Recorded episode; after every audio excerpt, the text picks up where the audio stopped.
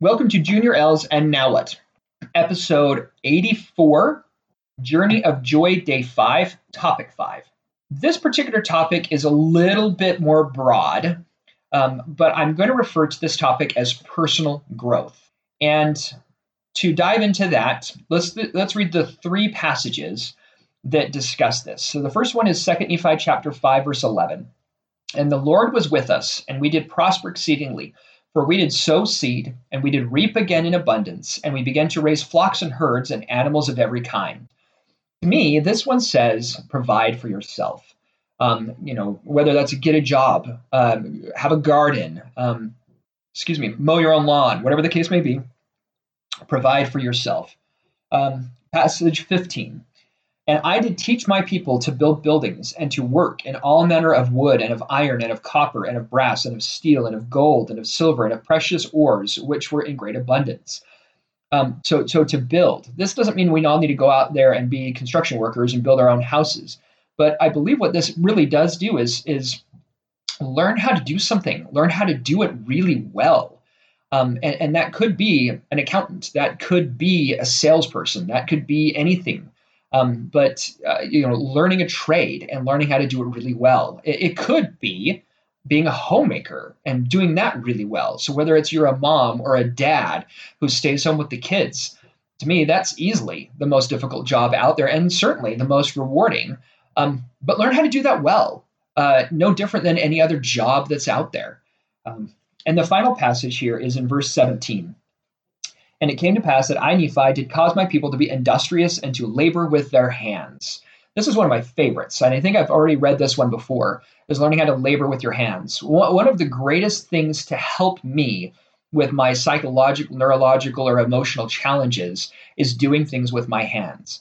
Um, that, for heaven's sakes, that's where the whole fidget spinner craze came from. Is people quickly recognized that if you can have something to distract your hands with to some extent, it helps you to focus. And there's a lot of truth to that. I have learned that my personal zen is when I am doing something like building Legos or weaving chainmail, um, doing things with my hands. And so this is a this entire topic, personal growth, is doing things for you to help you become better, which will ultimately benefit the society around you. So kind of the key elements to this one are providing for yourself. I, I don't know that there is greater joy out there than when you come home from a hard day's work and you can say, I built this, I did this, I earned money so we could have this.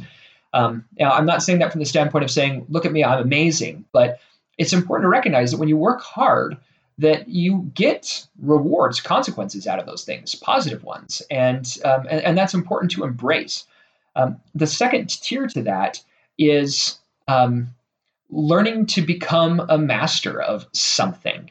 Um, I I know that there's lots of different philosophies out there about you know maybe it's important to know lots of little things or to become a master of one thing. Why stop there?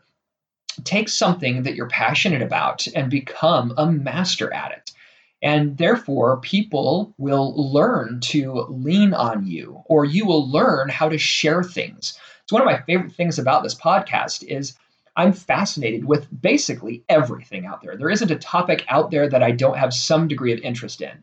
And I have the opportunity now to share that knowledge, that stuff that I'm doing. Even if somebody doesn't want to come and ask or even listen, I at least have the opportunity to share. And to me, that brings an incredible amount of joy. And then the final part of that is learn how to do something with your hands. And obviously, that's not going to be possible for certain people.